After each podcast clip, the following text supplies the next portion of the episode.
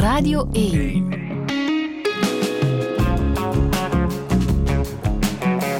Douche. Met Friede Lesage.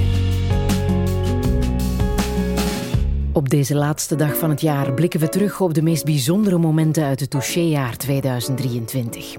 We heffen het glas op alle gasten die vertelden wat hen in het leven raakt. Een herinnering, een ontmoeting, een levensles, maar ook films, boeken en muziek. Vorige zondag was er het eerste deel. In deze tweede episode hoor je wat het betekent om in transitie te gaan, hoe immunotherapie hoopgevend kan zijn, wat kunst doet in een gevangenis, waarom de work-life balance op de schop moet, hoe EMDR-therapie helend kan zijn en hoe geluk en ongeluk kunnen samengaan. Dit is het touchéjaar 2023. Een zeer goede I knew how it would feel to be free.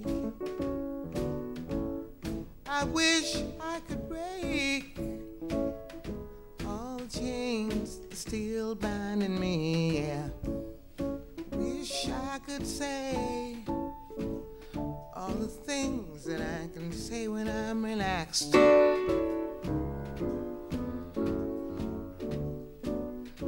I'd be starting anew. I wish I could be like a bird in the sky. Don't leave me. How sweet it would be to find that I could fly.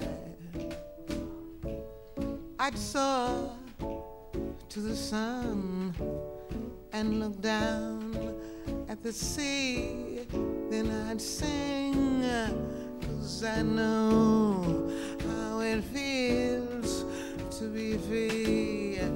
Then I'd sing, cause I know how it feels to be free. I wish I could share all the love that's in my heart. Wish I could break all things that bind us apart. Wish you could know what it means to be me. And you'd see, you'd agree. Everybody should be free, cause if we ain't, we're murderous. I could be like a bird in the sky. How sweet it would be I could fly so to the sun. Look down and see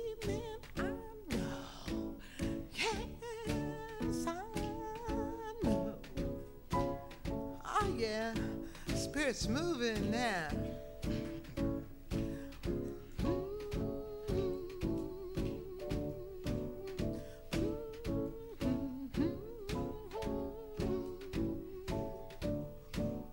I know, got news for you, I already know.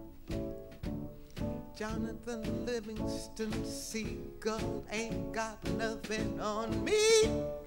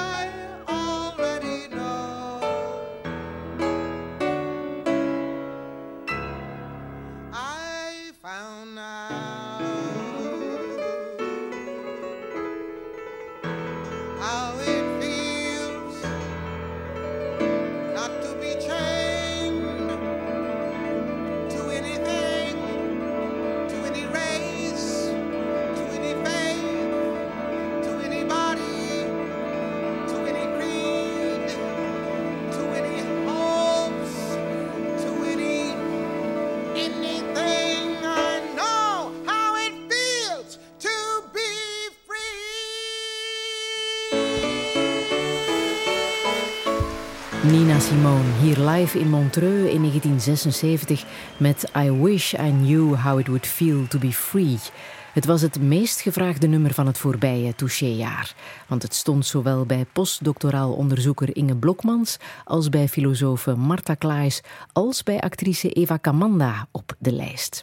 Elk hadden ze hun reden om de vrijheid te laten bezingen op zondagochtend. Begin maart was Sam Bettes te gast, al 30 jaar de stem en het gezicht van Case Joyce. De vaste touché-vraag, hoe zou je jezelf omschrijven, wordt beantwoord in zijn boek Ik Ben. Want Sam is meer dan rockster alleen. Hij is ook vader, echtgenoot en transgenderman. Want Sam is getrouwd met Stef en heeft twee plus en twee pleegkinderen. Toen hij jaren geleden de vrouw van zijn leven leerde kennen, zag de situatie er enigszins anders uit. Want toen waren ze allebei getrouwde hetero vrouwen. Toen wij verliefd werden op elkaar, leek dat ook onoverkomelijk, natuurlijk. Een onmogelijke, een onmogelijke liefde. En wat dat je op dat moment niet hebt, is uh, ja, de zekerheid dat je juist bent voor elkaar. Dus het lijkt allemaal fout en niet oké. En omdat um, jullie allebei impulsief. getrouwd waren? Ja, getrouwd en zij getrouwd met kinderen. En ik was ook niet, voor zover ik wist, ik was niet ongelukkig. Of, dus dus dat, dat voelde ook heel raar aan. Um, maar het was uh, van alle dingen die ik in mijn leven heb meegemaakt, inclusief uh, mijn transitie, toch zeker de grootste, de grootste mijlpaal. Het grootste verschil tussen ervoor en erna. Mm -hmm. Je zei daarnet, zij heeft borstkanker gehad, hè? Dat was 2018. Ja. Het moeilijkste jaar dat jullie samen hebben doorgebracht. Ja, het was echt een verschrikkelijk jaar. En uh, allee, alles, alles valt zo in elkaar. Hè. Niets, aan, niets stelt nog. Hè. Daarnaast, je kunt eigenlijk uh, met alle dagen, dagelijks... Je, je, staat gewoon op, je doet die dingen dat je, die je moet doen. En, um, en je gaat terug slapen. En ertussen zit je eigenlijk met niks anders bezig dan ik hoop dat dit eindigt en ik hoop dat dit goed eindigt. En dat is het enige waar je aan kunt denken. Hoe ging zij om met dat verdikt? Um, ze vond dat heel moeilijk. Ze heeft haar zus verloren aan kanker toen haar zus 28 was. En dat was haar enige zus. Dus zij was ook niet... Uh, zij had niet echt oren naar van het komt wel goed. En uh, het zal wel allemaal niet zo erg zijn. Uh, want als je dan net iemand verloren hebt, dan ja, dan geloofde daar gewoon niet per se in. Dus zij geloofde ergens wel in de kracht van positief denken. En dat, dat, heel, dat, dat die mind-body connection wel kan helpen. Maar tegelijkertijd vond ze dat heel moeilijk om zo. Um, ja, ik, niet om, om positief te blijven. Ze, bleef, ze probeerde wel positief te blijven, maar ook zeker niet naïef. En uh, zij ging ermee om mee eigenlijk ja, zich uh, eh, 100% constant te informeren. En ervoor te zorgen dat ze de aller, allerbeste uh, dokteres had en de aller, allerbeste zorg. Um, uh, en de juiste beslissingen. En, en, uh, en ze wou eigenlijk alleen maar praten met mensen die ook al, of, of medische mensen, of mensen die ook kanker hadden gehad, of borstkanker. En dan liefst nog specifiek haar soort kanker. En um, om zo, ja, om zo goed mogelijke beslissingen te nemen. Dus dat, was, dat overheerste eigenlijk, eigenlijk alles. En hoe was het voor jou om dat jaar door te maken? Ja, was, ik, ik, ik, uh, ik probeerde een steunende echtgenoot te zijn. En, uh, en natuurlijk alle dingen die, die gewoon moesten gebeuren. De, de kinderen toch nog een zo normaal mogelijk leven laten leiden. Dat, dat er geen paniek is en dat niet iedereen heel tijd droevig is in huis. En, Um, we wisten ook van het begin dat het geen agressieve kanker was. Dus er was ook wel vanaf het begin wel hoop natuurlijk dat, dat, dit gewoon een, een, eh, een, lelijk hoofdstuk zou worden, dat wel voorbij zou gaan. Dus je blijft gewoon voortdoen met de kinderen. En ik heb eigenlijk achteraf bekeken, zou ik had ik eigenlijk meer moeten praten met vrienden en mij een beetje kunnen uiten en mijn, uh, ja, mijn angsten en, en uh, en mijn zorgen. En ik heb dat, ja, ik denk dat, dat ik mij zo'n beetje te schuldig voelde of zo. Van ja, ik mag toch niet klagen, want het is mijn vrouw tenslotte dat kanker heeft. En ga ik nu met een vriend zeggen van, het is wel een moeilijke periode voor mij. Dus uh, daar heb ik een beetje spijt van, dat ik dat niet, uh, dat ik dat niet heb gedaan. Want ik, uh, ik vond dat een heel... het, was, dat was een moeilijk jaar. Mag ik vragen of ze een borstamputatie ja, heeft gehad? dubbele. Ja. Ja, maar ook reconstructie. Ja tegelijkertijd. En daar, daar zijn we echt naar. Uh, hebben, allee, we heeft ze echt uh, het beste. de beste plaats gevonden in, in Los Angeles om dat, uh, om dat te laten doen. Ah. Jij hebt ook een borstreconstructie. Nee, geen reconstructie, amputatie gehad. Ja. ja, eigenlijk een gelijkaardige operatie. Ja, dat was heel vreemd natuurlijk, want voor mij was dat zo'n een blije, een blije gelegenheid. Um, en ik, ja, daar heb ik nog wel mee gekampt, want ik voelde me natuurlijk daar ook schuldig over. Van ik ga nu hetzelfde soort uh, operatie doen met een heel vergelijkbare uh, revalidatie. En van drains die, er, die moeten uitgekuist worden en waar je hulp bij nodig heeft. En dat is allemaal nog niet zo lang geleden. Dat is een jaar geleden. Dus dat was nog wel even... Ja, dat, dat leek even heel raar allemaal, dat ik dat van haar zou vragen. Um, Want zij heeft jou ook geholpen. Zoals jij haar hebt geholpen. Ja, en dat is natuurlijk een heel ander soort gelegenheid, maar het, ah. het ziet er wel hetzelfde uit. En, en er was wel even een moment dat ze dacht van, misschien is dat wel net iets te triggerend om zo opnieuw uh, daarmee bezig te zijn. Want het is voor haar natuurlijk ook een heel donkere periode. Maar ze heeft dat toch heel snel beslist van nee, ik wil, er, ik, wil er, ik wil erbij zijn. En het was voor haar ook wel een blij gelegenheid. Dus uh, het was toch niet zo moeilijk als dat ze dacht dat het ging zijn. Ah. Vond jij dat zwaar, die borstamputatie? Nee. Nee? Nee. Ik, echt Daar zat je naar te verlangen. Ja, dat was echt uh, helemaal een positieve... Ik, het is nooit leuk om in een ziekenhuis te zijn. Dus, dus uh, ik, vind dat geen, ik vind een operatie niet, niet echt per se iets dat ik, waar ik goesting in heb of zo. Maar heel de gelegenheid was zo blij voor mij. Ik was zo blij dat dat ging gebeuren. En uh, ja, dat was, dat was echt gewoon blij, ja, blijde afwachting van hoe het er ging uitzien. En het is ook nooit vreemd geweest. Het is nooit raar geweest. Ook al heb je 46 jaar, uh, ja, of pakt 36, 34 jaar met die borsten geleefd, toch was dat de normaalste zaak van de wereld dat die eraf waren. Mhm. Het is ook maar één van de vele stappen die je zet natuurlijk hè, in dat transitietraject. Wat vond jij het moeilijkst in dat hele traject? Um, de, de periode ervoor. De transitie zelf vond ik eigenlijk echt uh, vooral spannend. En, en uh, ik was echt excited vooral. En ik denk nu, um, wat het moeilijkste is, is dat de, uh, um, de verwachtingen zijn soms groter dan wat er gebeurt. Hè? Want je weet nooit met die hormonen, er zijn bepaalde verwachtingen die misschien niet helemaal ingeleverd worden. En je moet het een beetje nemen zoals het komt. En dat is misschien niet zo gemakkelijk. En dan daarnaast het, het, het feit dat het proces gewoon wel doorgaat. Het is niet zo van ik begin nu en nu is het af en nu zijn we klaar. Dus je blijft wel ergens, um, of ik toch nu na drie jaar, dat zal misschien binnen, binnen nog eens drie jaar wel veranderen. Maar er is, geen, er is geen twijfel, maar er is wel toch nog een zoeken van waar hoor ik nu bij. En, en, en, uh, Wanneer twijfel je dan? Ja, in situaties waar het er zo'n duidelijke mannen-vrouwen situatie is en de mannen staan daar te praten en uh, die zitten naar de voetbal te kijken en de vrouwen staan daar. En dan heb ik eigenlijk soms wel veel meer zin om bij die vrouwen te gaan staan en te praten, uh, over andere dingen te praten. En dat, dat voelt toch nog altijd zo van er zou het zou leuk zijn als er een derde groepje was, zo, van andere transgender mannen, waar ik mee kan praten. Ja. Maar wat je zegt over die hormonen, dat is ook iets dat blijft evolueren, denk ik. Hè?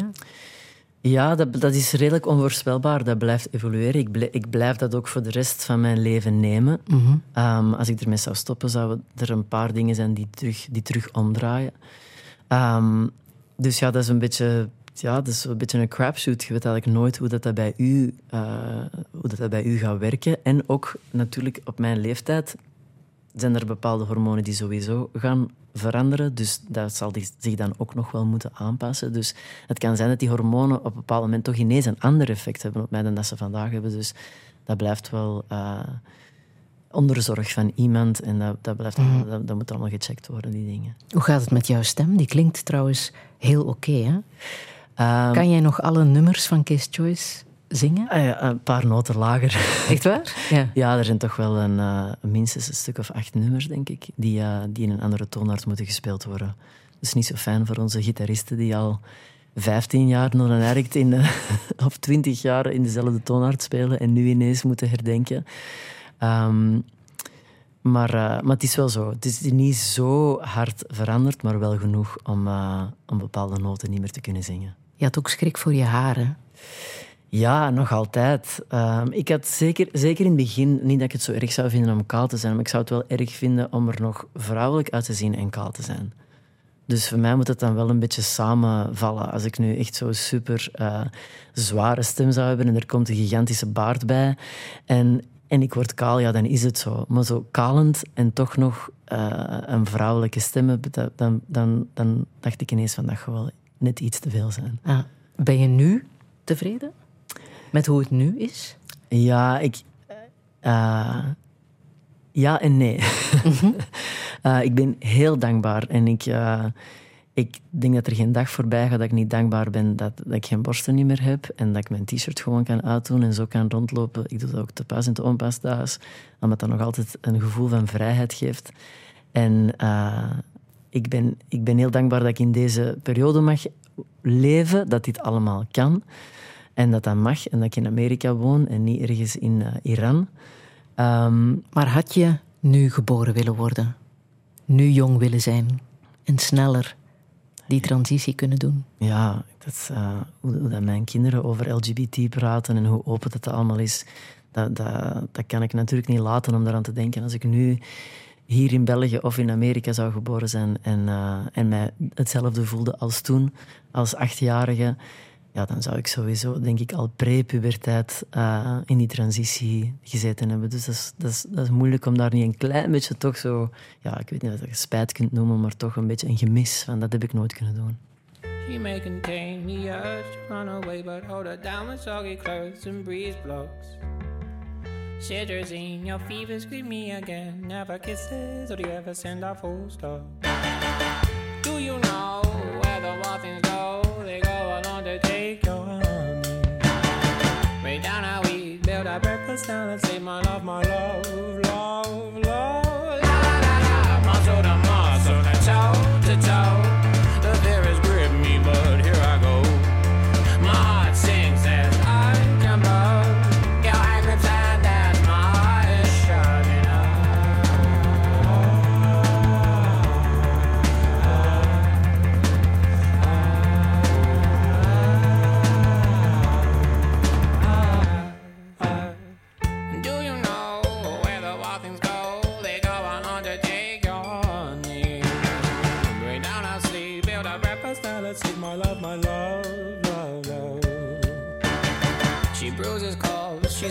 Pistol shots. Hold her down with soggy clothes and breeze blows.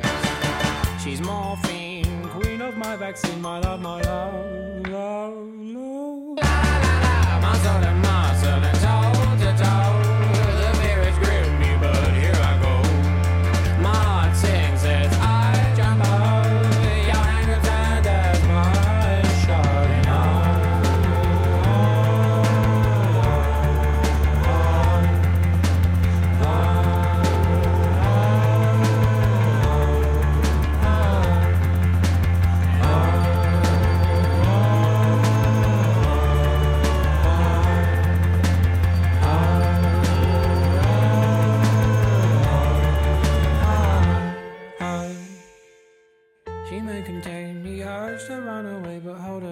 Soggy clothes and breeze blocks.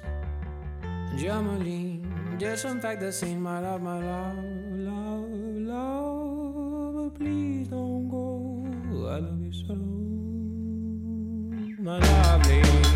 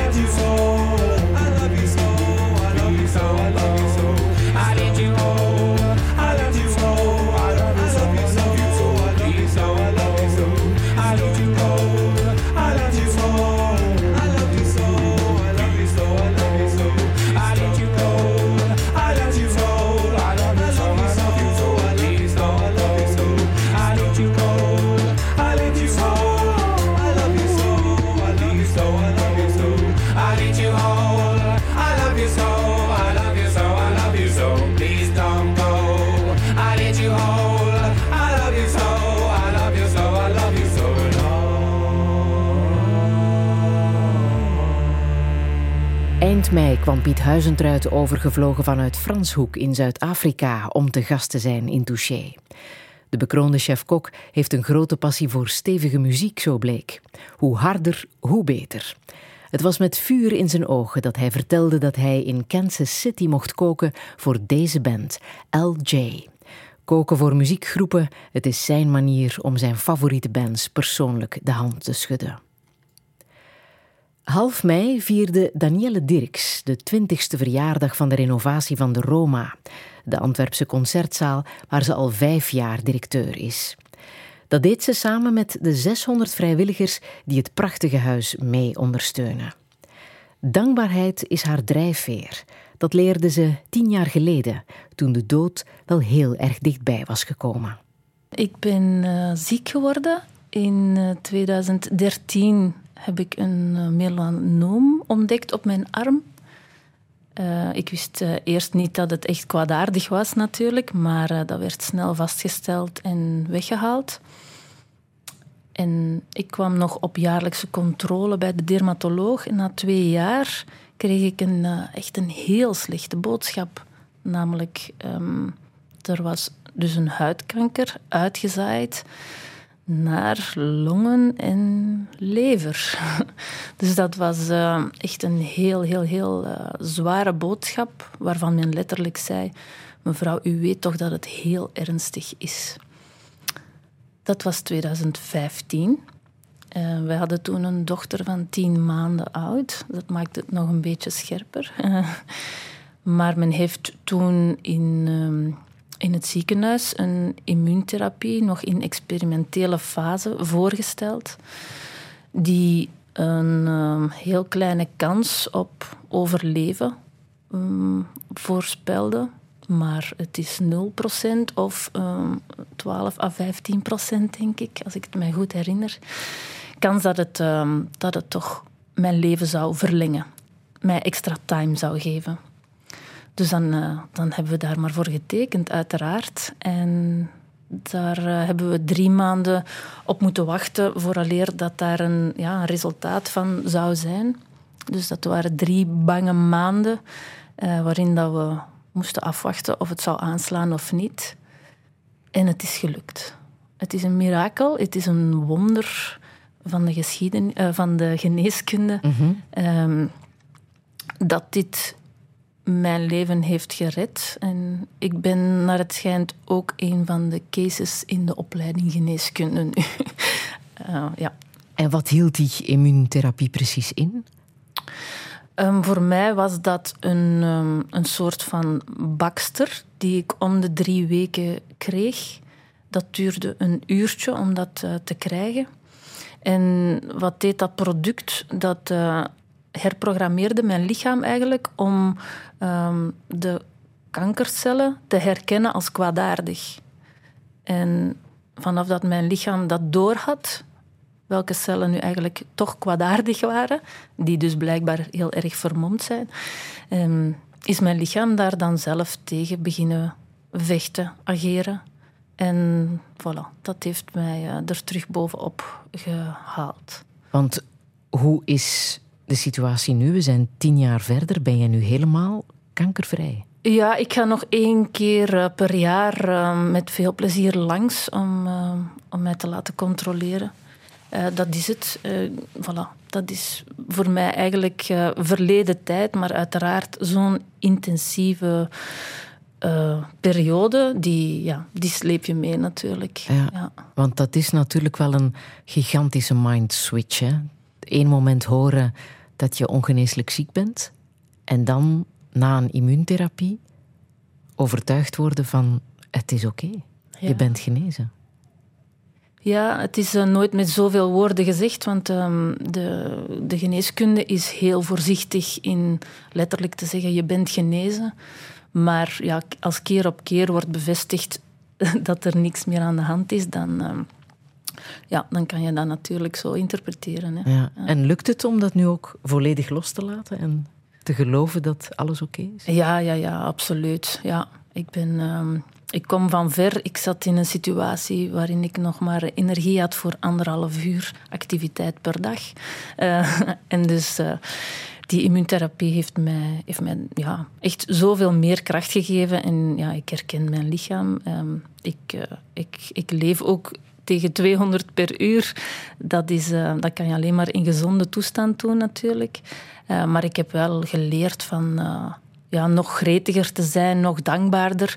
Maar tegelijkertijd ook misschien iets rustiger, iets meer relativerend mhm. in het leven te staan. Ja, en hoe doe je dat dan? Hoe anders is dat als voor 2013? Uh, um, ik denk dat ik veel dankbaarder ben voor alles wat er op mijn pad komt. Ah. Dat gaat uh, vrij, vrij gemakkelijk. Ik, uh, ik zit in de Roma op een heel dankbare plek. Ik heb een, uh, een heel warm gezin waar ik in mag leven. En dus ja, ik apprecieer het gewoon, hetgene wat ik heb. En mhm. ik ben minder bezig met wat ik nog wil, wat er nog per se moet komen. -hmm. Absoluut niet eigenlijk. Let winter break.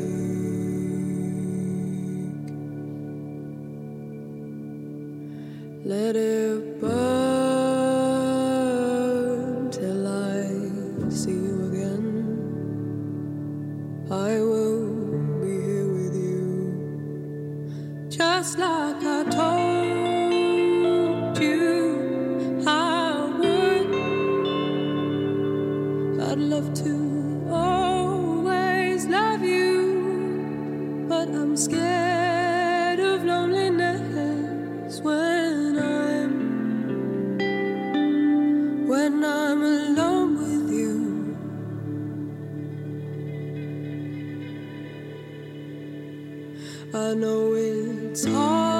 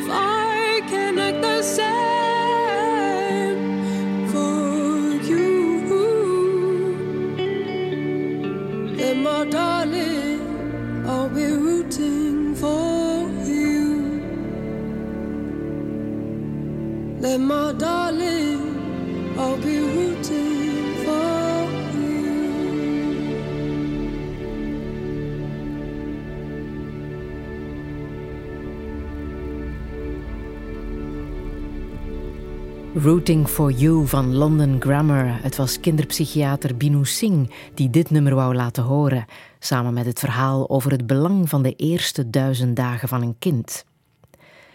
Yvonne Kronenberg maakte naam in de jaren tachtig met haar boek Alles wendt behalve een vent.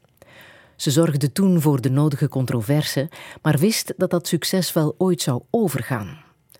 Ondertussen is ze 73 en schrijft ze over ouder worden. Want ook op gevorderde leeftijd is intimiteit en seksualiteit een belangrijk thema. Hoe ga je om met een lijf dat sputtert? Hoe vermijd je eenzaamheid? En is klagen over oud worden wel gepermitteerd? Ik vroeg haar of ze ondertussen een expert is in het leven voor gevorderden. Ik zou mezelf nooit ergens expert in noemen, maar uh, ik heb wel goed gekeken. En als je eenmaal een, een onderwerp hebt waar je, waar je belangstelling voor hebt, dan, uh, dan zie je het overal om je heen. Ja. Het is hetzelfde als je zwanger bent, schijn je overal baby's te zien. Ik zie overal oude mensen. Ja, ja, En ik hoor ze praten en ik hoor ze allemaal dezelfde dingen zeggen. Je bent vrijwilliger in een bejaardensociëteit, zoals dat heet in Nederland. Dat is een soort buurthuis waar ouderen terecht kunnen. Het is een buurthuis, het is uh, voor de gezelligheid. Maar ik, ben, ik heb een tijdje achter de bar gestaan, maar daar was ik eigenlijk niet zo goed in. Nee? Het gezeur. En uh, nee, ik volg de cursussen. Ik heb, uh, we lezen uh, Duitse literatuur en echt moeilijke boeken. Het is ver boven mijn niveau. Met andere mensen. We spreken Duits tijdens de les. En dat, er zijn er twee of drie die het echt kunnen. En de rest knoeit zich door, door de tijd heen. Ik ja, ook. Ja. Maar het is leuk. Maar wat je zegt, er wordt vooral gezeurd. Nou, oude mensen kunnen wel degelijk zeuren. En uh, soms is dat grappig. Maar het, het, het, is niet omdat ze zo zeurderig zijn, maar omdat ze niet één gedachte binnen kunnen houden. Mm -hmm. Dan is het bijvoorbeeld kerstmis. En iedereen die binnenkomt, die ziet de boom. Oh, de boom staat weer. Dat zeggen ze allemaal. Ja, ik heb ook ogen in mijn hoofd. Ik weet dat de boom daar staat. En dan gaan ze zeggen: ja, ja het is wel mooi.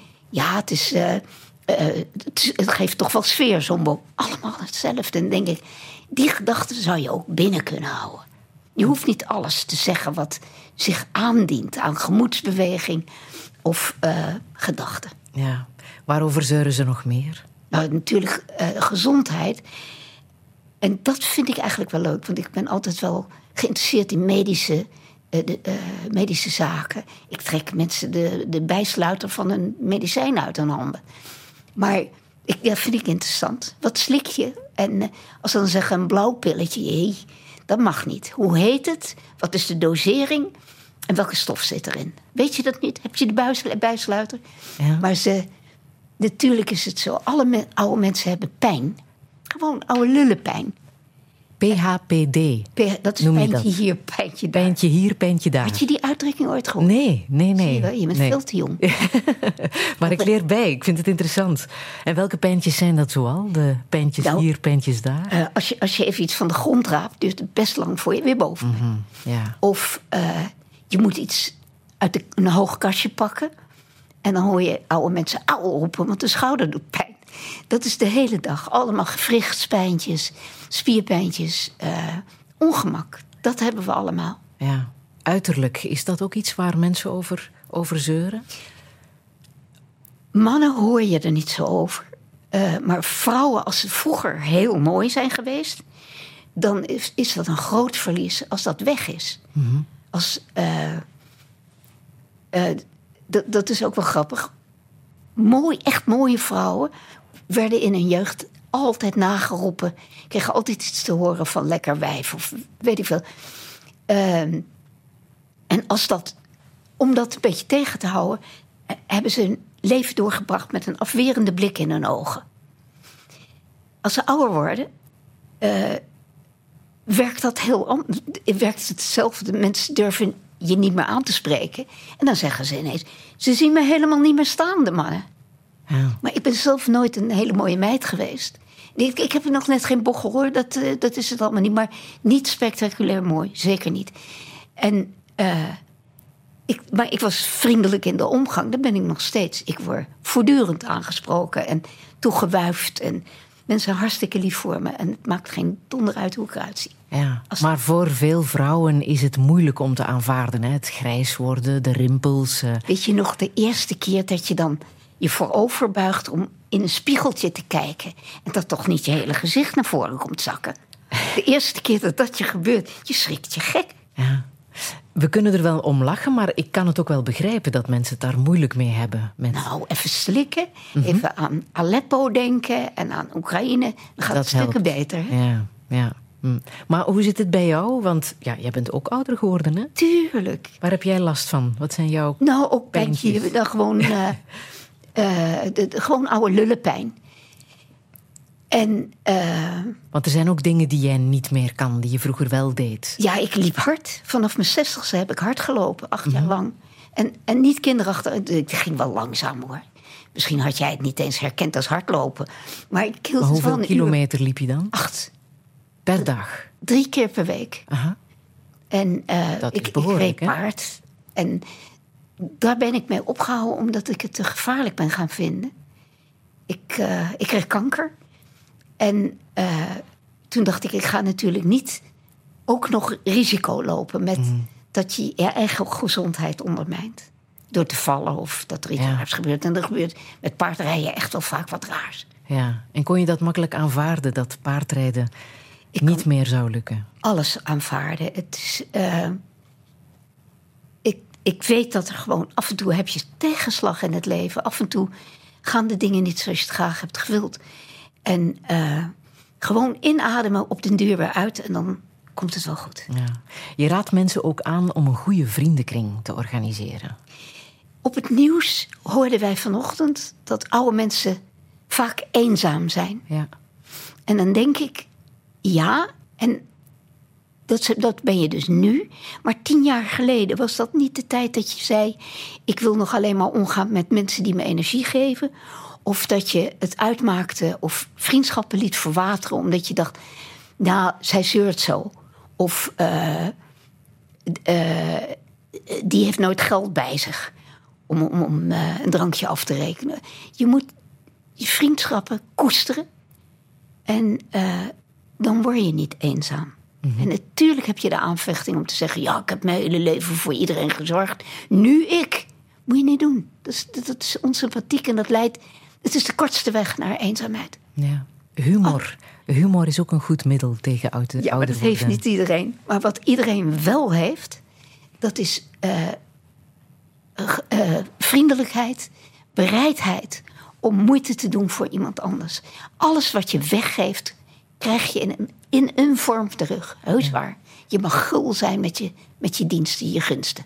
Maar als je zelfrelativering hebt, kan dat al neigen naar humor. Zo kan je het al proberen. Hè? Aanvaarden wat je overkomt en daar op een positieve manier over praten. Prachtige definitie.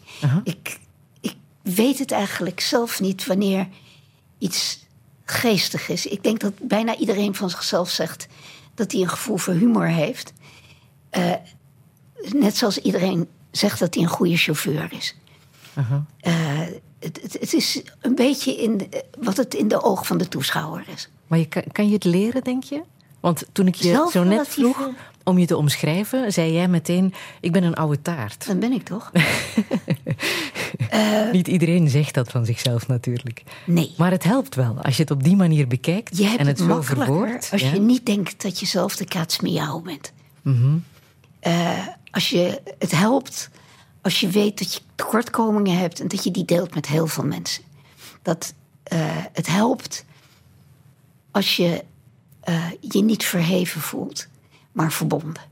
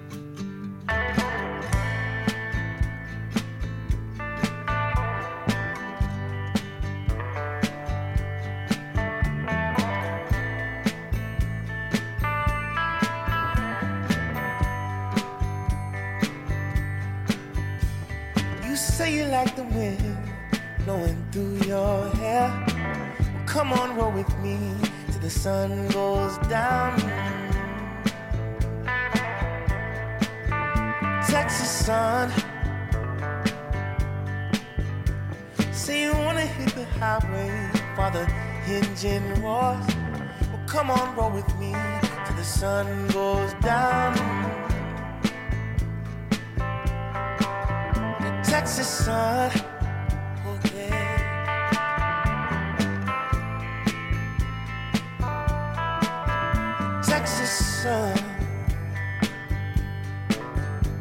Caressing you from Fort Worth to Amarillo.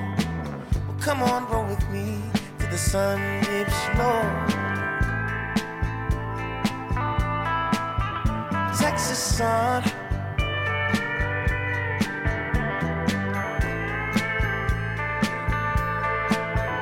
Texas sun. Oh, girl.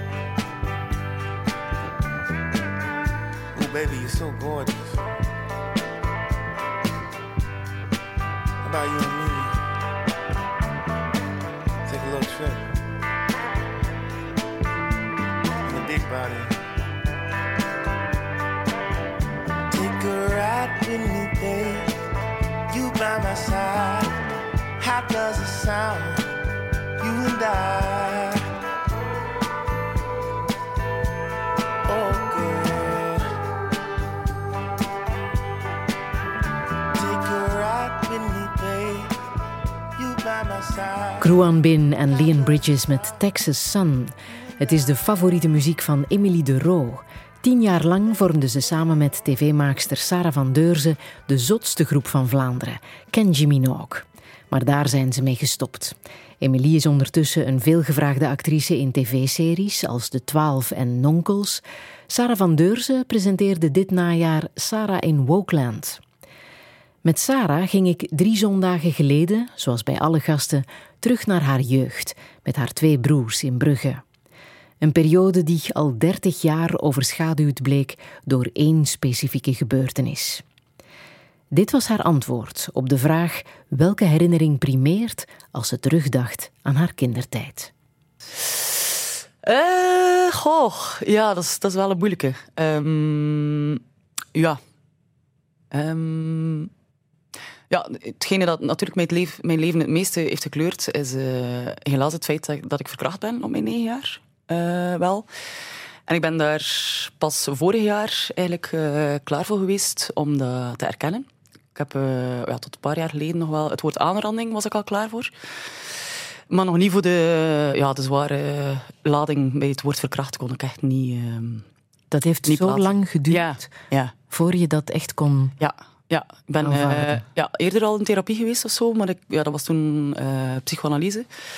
Waardoor ik eigenlijk, zolang ik het zelf niet benoemde, eh, hoefde het daar ook niet over te gaan of zo. Dus ik dacht, ah ja, ik zit bij aanranding en oké. Dus ik be- begon wel al bepaalde dingen van mezelf zo wat te begrijpen beter. Ehm, en dan vorig jaar, door door te hebben dat er toch nog wel zo dingen speelden, ben ik eh, in zeer stevige gesprekstherapie geweest, met eigenlijk de bedoeling om dan EMDR te doen. Dat is zo eh, ja, een heel specifieke traumatherapie. En dat heeft mij eigenlijk totaal bevrijd. Het is heel heftig geweest. Eh, ik heb even heel diep gezeten. Ehm, dat was eigenlijk ook net het moment dat de opnames voor Wokeland moesten beginnen. Maar die heb ik gelukkig zo wat kunnen eh, ja, opschuiven. Dat is uiteraard begrepen dat je eerst even hier door moest. En dan, ehm, ja, ongelooflijk, ongelooflijk bevrijding. Ik ben op, ja, midden in februari ben ik naar beneden gewandeld, thuis, eh, met de zin in mijn hoofd. Ik ben verkracht. En ik, ik bleef daar rustig onder. En op een of andere rare manier vielen alle puzzelstukken samen. Dat was echt eh, een ongelooflijk, ongelooflijk moment eigenlijk. Niet, zelfs geen paniek, het was zelfs eerder bevrijding. Ehm, een totaal ja, moment van zelfbegrip. En ook wel een beetje pijn over alle 30 jaar. Ik denk dat ik zo in een soort posttraumatische stressstoornis heb gezeten. Want ik heb het, ik heb het heel lang verborgen gehouden. eh, totale schaamte. En eh, ja, het niet aankunnen, denk ik. Ik denk dat ik echt gewoon als negenjarige... Ik denk dat ik toen zelfs niet wist wat dat seksualiteit was. Denk ik. Dat kon toen nog in die tijd. Dus ja, dat was wel redelijk... eh, ja, dat heeft mijn leven echt wel... Allee, als ik nu terugkijk, zelfs op Kenji Minogue, alles eigenlijk. Ik begreep totaal... En een- wat je hebt gedaan. ja, wat ik heb gedaan als een totale actie van ja, mezelf verwerpen. En van zie dan toch dat er een probleem is met mij. En ja, echt wel... ehm, ja, soms wel best pijnlijk geweest eh, om te zien hoe, hoe dat ik mezelf al altijd ben blijven naar beneden doen en, en haten en eh uit schaamte. Ja. Maar dat is gebeurd toen je negen was. Ja. Besefte jij toen, dit is helemaal fout? Ja, ik denk dat ergens wel, maar de, de, het was zodanig. Ja, ik zei het net, wat ik echt totaal niet wist wat me was overkomen. Ehm, overheerste de schaamte. Eh, en ja, ik weet nog heel goed, het was zomer en ik ben dan meteen zo. Het, stond, eh, het waren vrienden van mijn ouders op bezoek. En ik had nog niet lang een nieuwe fiets. Dus ik had eigenlijk, dat heb ik mezelf lang kwalijk genomen. Ik, ik ben beleefd opgevoed. En dus ik heb dat heel lang als mijn fout gezien. Dat ik was een, eh, een fietstochtje gaan maken. En ik had, eh, ik had hallo gezegd. Want ik was zo opgevoed. Eh, en ja, dan is die man er waarschijnlijk in opgegaan. eh of zij heeft dan onze tocht helaas door het bos gaan maken samen. En ik weet nog, we stonden dan... Ja, ik heb dus heel veel zwarte gaten dat ik niet meer weet. Eh, dus ik weet niet meer alles, wat dan misschien niet zo slecht is. Die behoefte voel ik nu ook niet meer. Ehm, en we stonden buiten aan het bos. en ik weet nog dat hij toen vroeg van... ah ja, ga je nog mee naar mij thuis ook voor een ijsje of zo? En gelukkig is er toen iets in mij eh, geweest... Ik weet nog dat het moeilijk was om er tegenin te gaan, maar dat ik toen echt zei... Ja, nee, nee, mijn, mijn ouders verwachten mij nu, moet nu echt wel... eh, weg. En ik weet nog dat ik toen onmiddellijk in dat eh, zwembadje ben gaan zitten. eh, bij mijn ouders in, eh, in de tuin. Dat ik me zo ontzettend vuil eh, voelde. Dat weet ik nog heel goed, dat gevoel.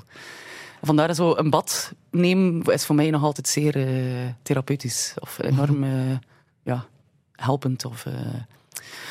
Dus ja, maar het, grootste trauma, eh, los van dat dat natuurlijk op zichzelf eh, totaal traumatisch is, is ehm, ja, het feit dat er niet over gesproken geweest is. Ehm, dat is eigenlijk nog duizend keer erger. Het idee van dat allemaal onnodig te hebben opgekropt, eh, heeft wel de grootste schade veroorzaakt.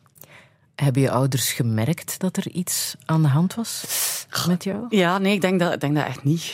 Eh, want ik ben toen echt in de kramp geschoten. Ik denk dat dat echt letterlijk die dag is gebeurd. Ben ik mij echt als een soort clown beginnen gedragen. Dus daarom heb ik zo nu wel een... eh, of zie ik mijn eigen humor soms als eerder een beetje een tristesse of zo. Omdat dat uit voortgekomen is uit dat moment. Eh, om maar te tonen dat er niets met mij aan de hand was. Dat er zeker maar niemand zou zien van er scheelt iets.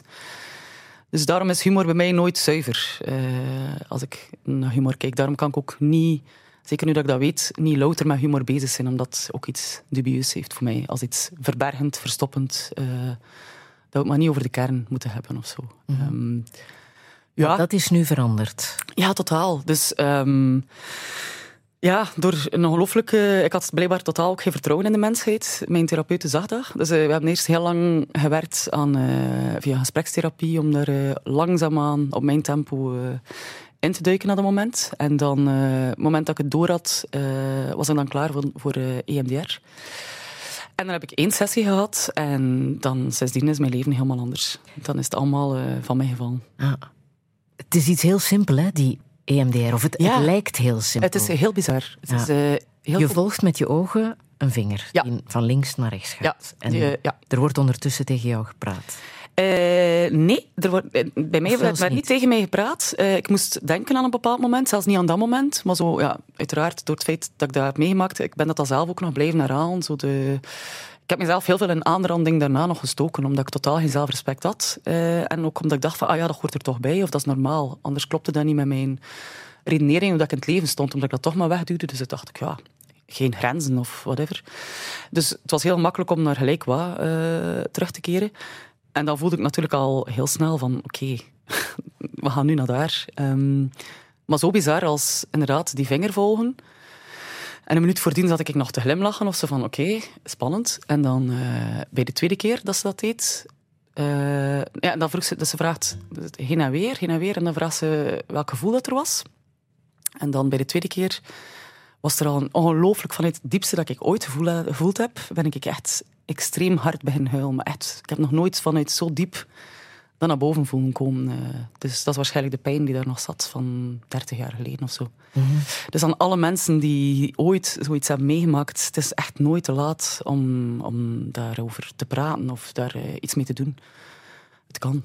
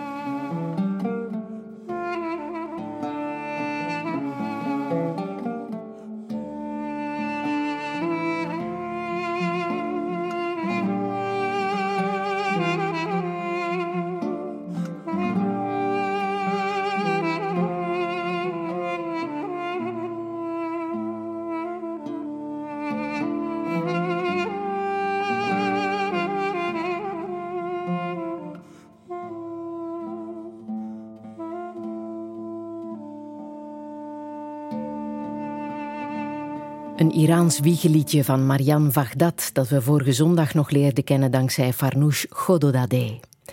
Daarvoor hoorde je de getuigenis van Sarah van Deurzen. Mocht je zelf met vragen zitten, kan je altijd gratis en anoniem terecht bij Teleonthaal of het Centrum voor Seksueel Geweld. Alle gesprekken zijn integraal te beluisteren in de Touché podcast en die vind je in de app van VRT Max. Zometeen hoor je gevangenisdirecteur Hans Klaus, historica Noemi Willemen, schrijver Guillaume van der Stichelen en we nemen ook afscheid van een van de meest bijzondere gasten van de voorbije twaalf seizoenen. Radio 1.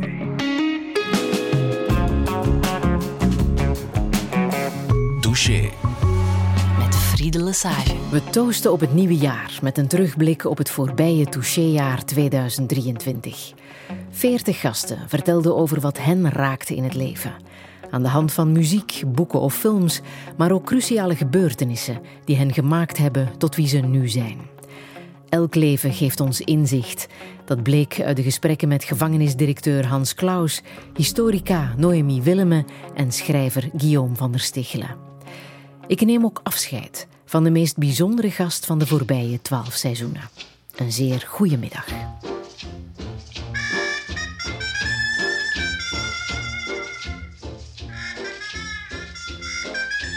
You ever go down Trinidad, they make you feel so very glad.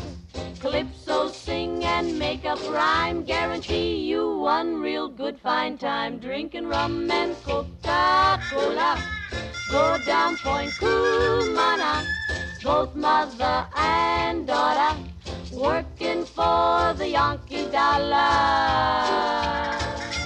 Oh, beat it, man, beat it. Since the Yankee come to Trinidad, they got the young girls all going mad.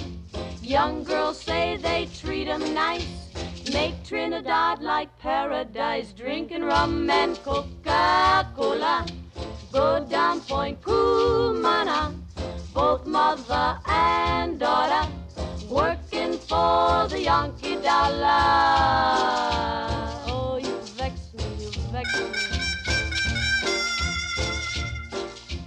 From Chickachickarry to Mona's Isle, native girls all dance and smile. Help soldier celebrate his leave. Make every day like New Year's Eve. Drinking rum and Coca-Cola. Go down Point Cumana. Both mother and daughter working for the Yankee dollar. It's a fact, In old Trinidad, I also fear the situation is mighty queer. Like the Yankee girl, the native swoon when she heard her bingle croon, drinking rum and Coca-Cola. Go down Point Cumana, both mother and daughter, working for the Yankee dollar.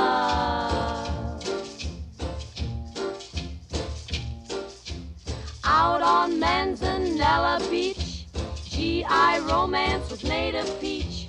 All night long make tropic love. Next day sit in hot sun and cool off, drinking rum and Coca-Cola. Go down Point Cumana, both mother and daughter, working for the Yankee dollar.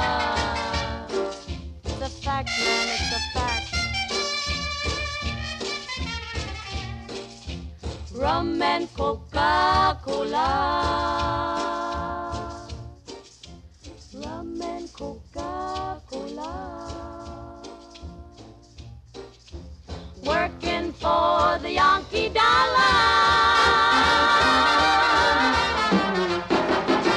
The Andrew Sisters uit 1945, gekozen door tekenaar Tae Chong King, bekend van Vos en Haas. In Touché kreeg hij taart voor zijn negentigste verjaardag. Hij vertelde hoe hij dit nummer voor het eerst op de radio hoorde. Hij was toen twaalf. Zijn thuisland Indonesië was net bevrijd van de Japanse bezetting en hij had nog nooit van Coca-Cola gehoord. Op 23 april, Wereldboekendag, was Hans Klaus te gast. Hij is, behalve gevangenisdirecteur en de achterneef van schrijver Hugo Claus, ook dichter en beeldhouwer. Om zijn honderdjarige gevangenis in Oudenaarde leefbaar te houden, brengt hij er kunst binnen. Ik vroeg hem in hoeverre kunst kan helpen om mensen bij elkaar te brengen. Dat is het zout op de patatten. Hè. Ja? Eh, ja, dat is het zout op de patatten. Dus eh, er zijn veel patatten. En De hele dagen moeten wij eh, ja, eh, van hot naar her eh, ons nest bouwen en verbouwen. En, en, en, en, ja. Maar eh, die betekenis geven aan elkaar, we, zijn daar stuntelig in. We vinden daar heel dikwijls moeilijk de woorden voor. Maar af en toe hebben we zo'n poëtisch moment. Hè? En, en, en, en in dat moment zit de eeuwigheid verscholen. Dan krabbelen als het ware aan de rok van het universum. We voelen zo, we zijn, we zijn iets meer, we zijn misschien, we zijn heel nietig, maar misschien toch iets meer, want we beseffen dat we nietig zijn. Dat is dan ook al een ding, dat we het kunnen beseffen. En dat dan kunnen doorgeven in mooie, in woorden, in een rijm, hè, in, in, in, in een bepaalde vorm, een bepaalde compositie. Hè. Dus eh, ehm, met eh, eh, verhoudingen tussen volumes. Uiteindelijk, ja, dan komt de wiskunde op de proppen. Met de muziek is dat zo. Ja.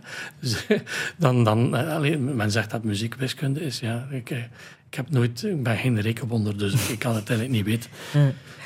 Maar in de gevangenis van Oudenaarde bijvoorbeeld heeft eh, Matthias Schoenaerts tijdens de coronacrisis een eh, graffiti-kunstwerk gemaakt samen met een van de gevangenen. Hoe betekenisvol is dat? Ja, Het werk op die muur, Ja, maar kijk- alleen te zien voor mensen die daar binnen zitten?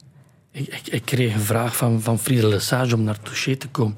En, en, en, en, en, en in die week niet daaraan vooraf gaan, eh, passeert heel uw leven zo. Hè? Want ja, ze zullen u daaronder vragen. De sofa van Freud staat op openbare omroep. Hè? Dat is nu zo. Eh, En, en, en, en toen dacht ik, wanneer heb ik eigenlijk mijn eerste tekening gemaakt? En mijn eerste tekening heb ik gemaakt toen mijn grootmoeder, de enige grootmoeder die ik gekend heb, ik was toen elf jaar, hè, gestorven is. En ze had zo'n een, een, een doodsprentje. En daar, daar stonden eh, biddende handen op. Dat is mijn eerste tekening die ik gemaakt heb, waren biddende handen. En het moet nu wel lukken, zeker, dat Matthias Ja. Zonder dat hij mij dat voordien heeft gezegd, daar die bidden, diezelfde biddende hand, dat iconische biddende Ja, hand, ja, ja. eh, eh, maar dan niet levensgroot, maar, eh, maar huizenhoog, hè, op een muur van, van een atelier gezet heeft. Met in de achtergrond de, de, de barsten die hij opgetekend, die hij gefotografeerd had in de Via Appia van, van Rome. Om, om te zeggen, eigenlijk... Eh, op welke tijdslijn dat wij zitten. Hè? In, in, in welke nietige tijdsgevricht dat wij ons nu bevinden. En die handen zijn als het ware een teken van hoop. En die barsten, eh, eh, tuss- eh, eh, tussen die barsten heeft hij dan eh sterrengefonkel geschilderd. Hè? Dus want als iets oud barst, zit het nieuwe, het grotere, misschien het mooiere, daarachter feitelijk al. Hè? En dan heb je die biddende handen, hè, die daar eigenlijk om vragen. Hè? Dat is een prachtig kunstwerk. Hè? Ja, ja. Er staat ook nog een vers van zijn, van, van zijn vader op. Hè? Aan de ingang van de gevangenis staat een vers van jou. Ja, ja. Vond je ook beter dan een of ander plakkaatje? Ja, Dat, ja. eh, Maar goed, je weet, we leven zo in een tijd waar dat de overheid de, de privé moest nadoen. Hè. We moesten allemaal managers worden. Ik, ik werd zo geroepen naar, naar een, eh, een opleiding. Hè. En daar eh, samen met andere zogenaamde managers. En, en, en plots stelde hij de vraag, wat is, uw, wat is uw product, meneer Klaus? Product? Ik zeg, geen, geen product, maak ik niks. Nee, denk een keer diep na. Uw product, dat zijn detentiedagen. zei. Ah, ik, ik zal een gemakkelijke stil krijgen, want de dagen die gaan open en toe. ik zal niet veel meer moeten doen. En die wou van ons managers maken. En onze grote bazen in Brussel die moesten dan ook managementsplannen schrijven en strategische plannen schrijven. Missie en visie. Hoeveel, hoeveel sessies hebben wij onder leiding van, van, die, van die goeroes die daar heel veel geld voor vragen, hè, die moeten ondergaan om het verschil tussen een missie en een visie te leren. En, zo. en op een bepaald moment rolde het binnen. Hè. Wij moesten de missie en de visie van het gevangeniswezen hè, aan de voorpoort van de gevangenis uithangen. Maar dat is zo in een taal geschreven die niemand, zeker al zeker de bezoekers, die, die ik zelfs niet begrijp. Hè. Dus ja, dat, dat was zinloos van dat daaruit te hangen. Ik dacht, dat, dat, dat is eigenlijk nog, nog meer afstand scheppen dat je doet eigenlijk. Hè. Ja. Eh, En de, let op, hè, hetgeen dat er in die missie en die visie zat, de boodschap die was wel oké. hè. en ik dacht, Ik zal die boodschap op een andere manier brengen met een gedicht. Dat zit een beetje dichter bij de mensen. Hè. Dat, dat gaat gemakkelijker overspringen. Hè. Wil je het eens lezen? Want je hebt het bij, hè? Ik heb het bij. De gedetineerde en ik. Ja, dat hangt aan de voorpoort van de, gevangenis van Oudenaarde. Wie langs de Schelde wandelt, kan maar een keer de oprit eh, afwandelen. En daar, waar de, waar de bezoekers eh, moeten wachten om binnen te komen, onder de luifel, hè, hangt dat gedicht. De gedetineerde en ik. Elke dag ontmoeten wij elkaar. Jij die hier woont, ik die hier werk, aan de overzijde van een nabij of van een ver verleden, aan de zijlijn van het nu. Wij spelen onze rol met de wisselende overgave, in tastend ongemak. Jij aan de schaduwzijde van de deur en ik in het licht, maar telkens in dat ogenblik, voor de werkdag start, een groet die alle regels tart. Mooi. Normaal gezien woont de gevangenisdirecteur ook in het gebouw van de gevangenis. Hè? Jij niet. Dat is eh, v- nu niemand niet meer, of zelden, misschien nog een stuk of twee, drie. Vroeger was dat inderdaad legio. Ik moest daar normaal gezien eh, ook wonen. Ik heb daar de, de, de mogelijkheid toe gehad. Ik denk niet dat men mij daar graag zou zien komen hebben. En ik kom daar dan toe met plaasterzakken en, eh, en, eh, en, en slijpschijven, want ik ben eigenlijk, of ben ik een beeldhouwer. Ja. En, eh, allee, de- Je hebt een atelier nodig. ja, ik heb een atelier nodig. Ja, ja, ik heb dat echt nodig. Hè. Dat is, voor mij is dat eten en drinken. Ja? Als ik dat niet heb, en mijn vrouw zal, het mij, zal, zal, zal dat beamen, eh, eh, dan, dan word ik ambetant. Als ik daar een aantal weken niet in gezeten heb, word ik echt ambetant. Hè. En wat er gebeurt er in dat atelier? Wat voor magie hangt daar voor jou? Ja, dat, dat, dat is... eh, daar, daar ga ik het, het, het, het gevecht aan met de materie. Maar het gevecht, het gevecht met de materie, dat, dat, dat win je nooit. Eigenlijk. Dat kun je alleen maar een klein beetje bijbuigen. De nerven van een hout lopen zoals ze, zoals ze lopen. Je, kun- je kunt ze niet omkeren. Hè. Dus eh, ja, en, en, en ijzer, dat breken, breken ook niet met je, met je handen. Je, moet... Ja, je, moet heel veel compromissen maken. Dus eh, daar ondervind je dat je dus eigenlijk een heel beperkte bijdrage doet aan, aan je omgeving. Hè. Maar als het dan lukt om zelfs al ja, in, in, in dat hardhout of een, van die taaie materie dan toch een vorm te krijgen die, die, die, die aansluit bij je gemoedsgesteldheid op dat moment en later passeren dan, ik, sta, ik stel die, die, die, die, beelden dan rond mijn huis en, en, en in, in, in waar ik woon, en dus waar heel veel eh, wandelknooppunten samenkomen, komen er al, al wat eh, eh, wandelaars langs en, en die zien dan die beelden, die blijven dan staan en dan, dat is voor mij dan toch wel, ja, dat, dat is voor mij inderdaad dat zout op de patatten en dan dan slaat dat over. Ik zie dat die mensen er naar kijken en dat er ergens een boodschap over via die, die verhouding tussen vormen, die keuze van materie, die. eh, ja, de, de, anders, we kunnen het niet onder woorden brengen eh, hoe dat we bij elkaar en, en wa- wat dat we voor elkaar kunnen betekenen, maar we kunnen daar soms wel gedicht of, of, of een beeld eh, bij gebruiken, denk ik. Ja. Ik denk dat de mens dat altijd gedaan heeft, eh, van in de grotten van Lascaux tot, tot, tot nu. En het zal het, en de aard van het beestje zijn, denk ik.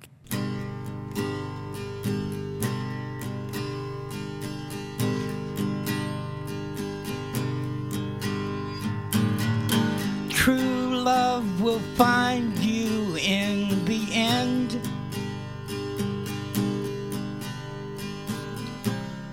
You'll find out just who was your friend. Don't be sad, I know you will.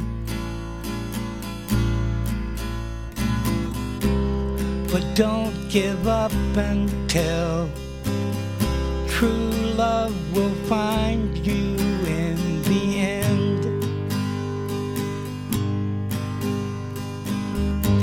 This is a promise with a catch.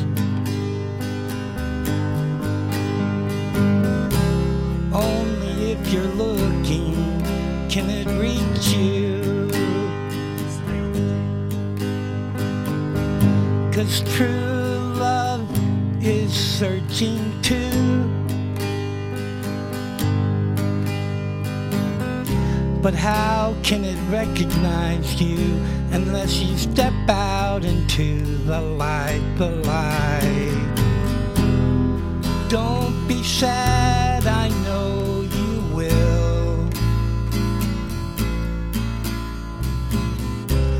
But don't give up until true love will find you in the end. Daniel Johnston en het breekbare True Love Will Find You in the End. Het was filmregisseur Fien Troch die dit nummer liet horen in Touché. Jaren geleden kreeg ze de kans om de muzikant te interviewen in Brussel. Ondanks zijn wankele mentale gezondheid, hij leed aan bipolaire stoornis, is hij altijd muziek blijven maken.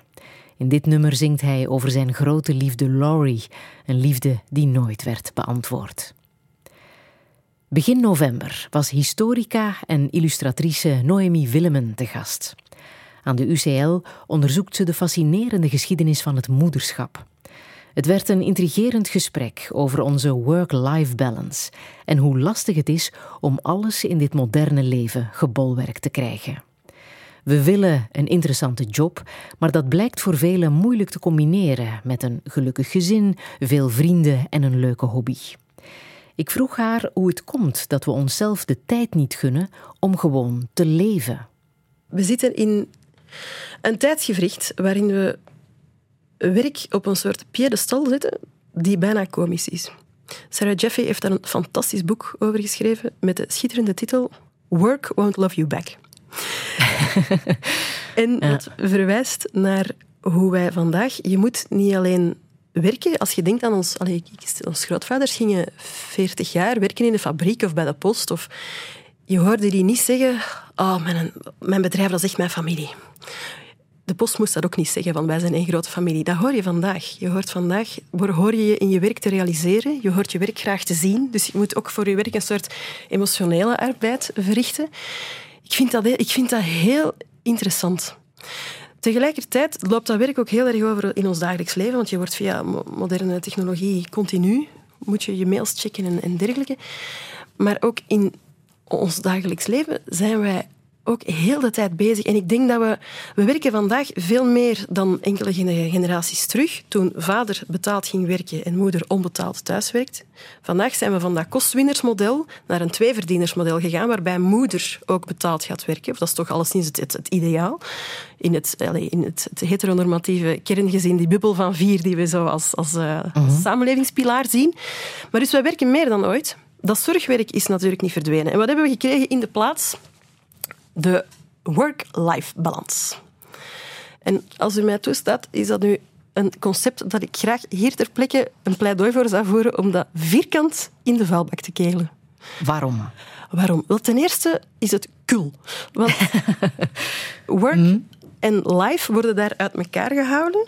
En je hebt dus work verwijst dan naar je productieve werk. Het werk dat we altijd serieus nemen. Het werk waar je een loon voor krijgt. Het werk dat meegeteld wordt in de economie. Maar heel veel van die life, daar zit ook heel veel werk in.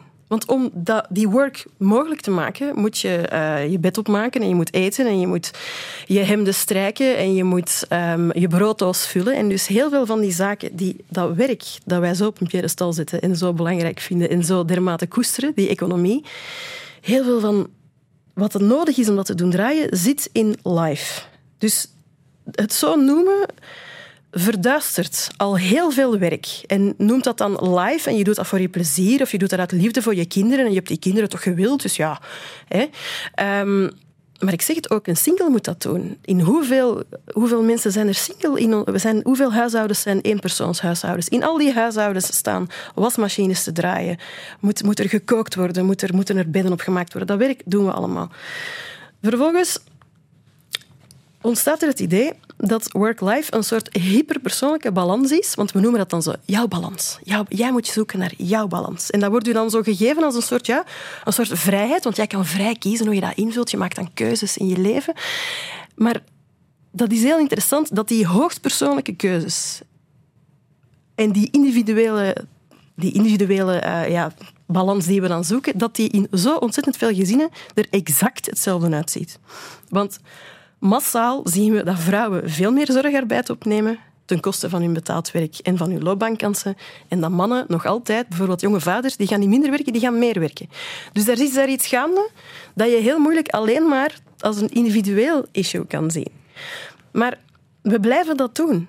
En als mensen er dan onder doorgaan, aan burn-outs en dergelijke, ook als het een job is die ze graag doen, dan wordt er gezegd, ja, kijk naar de work-life balance. Maar hoezo is dat iets dat je zelf kan beslissen? Dat, dat is toch iets dat wij als samenleving ook organiseren of niet organiseren. De hele crisis op de kinder, in de kinderopvang. Als er geen crash is, is er geen work-life balance, want dan kun je niet gaan werken. Dus dat is zo'n soort idee dat wij gaande houden. En dan ook, en dat is ook typisch voor onze samenleving, denk ik, er wordt dan gezegd, als jij je wilt realiseren in je werk, hè, want dat is wat wij doen. Ik moet eerlijk zeggen, ik moest nadenken over, want ik had enige schroom om hier te zitten. Ik moest nadenken over wat verbindt nu alle gasten van Touché. Wat dat hen verbindt, denk ik, een van de zaken die hen verbindt, denk ik, is dat zij veelal betaald werk doen dat zeer gewaardeerd wordt of nuttig bevonden wordt of um, waar ze hun passie in kwijt kunnen, waar ze voor bewonderd worden. Maar dat zijn de mensen die we aan het woord laten over werk. En dat, dat zijn degenen die mogen vertellen over werk. Maar het gaat heel zelden over al die anderen die ons werk mogelijk maakten, maken. Ik stond hier daarnet aan de ingang van de VRT.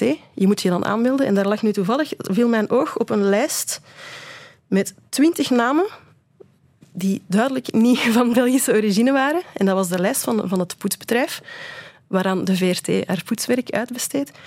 Maar over, over hen gaat het nooit. Het gaat nooit over de mensen die de dromen van anderen waarmaken.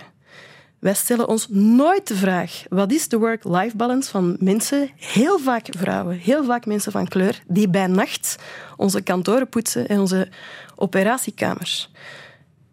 Gaan we ervan uit dat hun geest gevoed wordt, dat zij zich realiseren hoe zit het met hun work-life balance? En dus dat idee van de work-life balance maakt heel veel onzichtbaar, dat zichtbaar zou moeten zijn.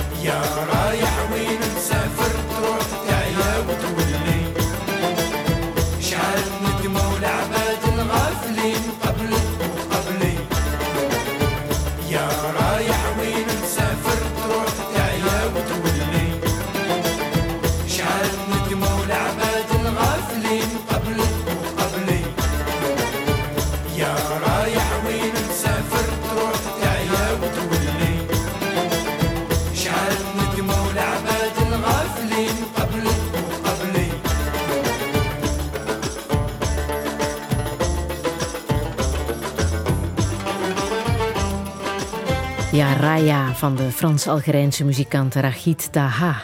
Het verhaal van een migrant die heimwee voelt naar zijn thuisland. Het was Amir Bachouri, voorzitter van de Vlaamse Jeugdraad, die dit nummer liet horen. Hij herkent hierin het verhaal van zijn ouders, maar ook het verschil met zijn eigen roots in Antwerpen.